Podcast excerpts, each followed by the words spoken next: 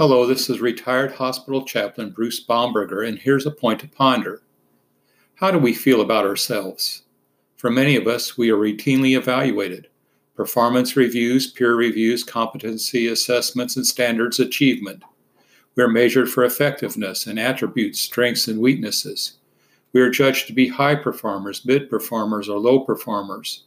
Our value is determined by how well we meet goals, follow standards, and contribute to the welfare of the organization. But how do we feel about ourselves?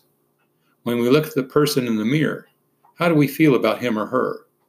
No matter how well we are assessed, measured, or analyzed, do we feel that that is who the person we really are? Is our value tied to our performance? Is our identity? I would argue there is more to us than what can be measured and assessed. Granted, our effectiveness in performing our work is important, but it's not who we are. When the job is gone, when there's no more work to be performed, when we have time on our hands, will we be pleased with the person we see in the mirror? I can only answer for myself.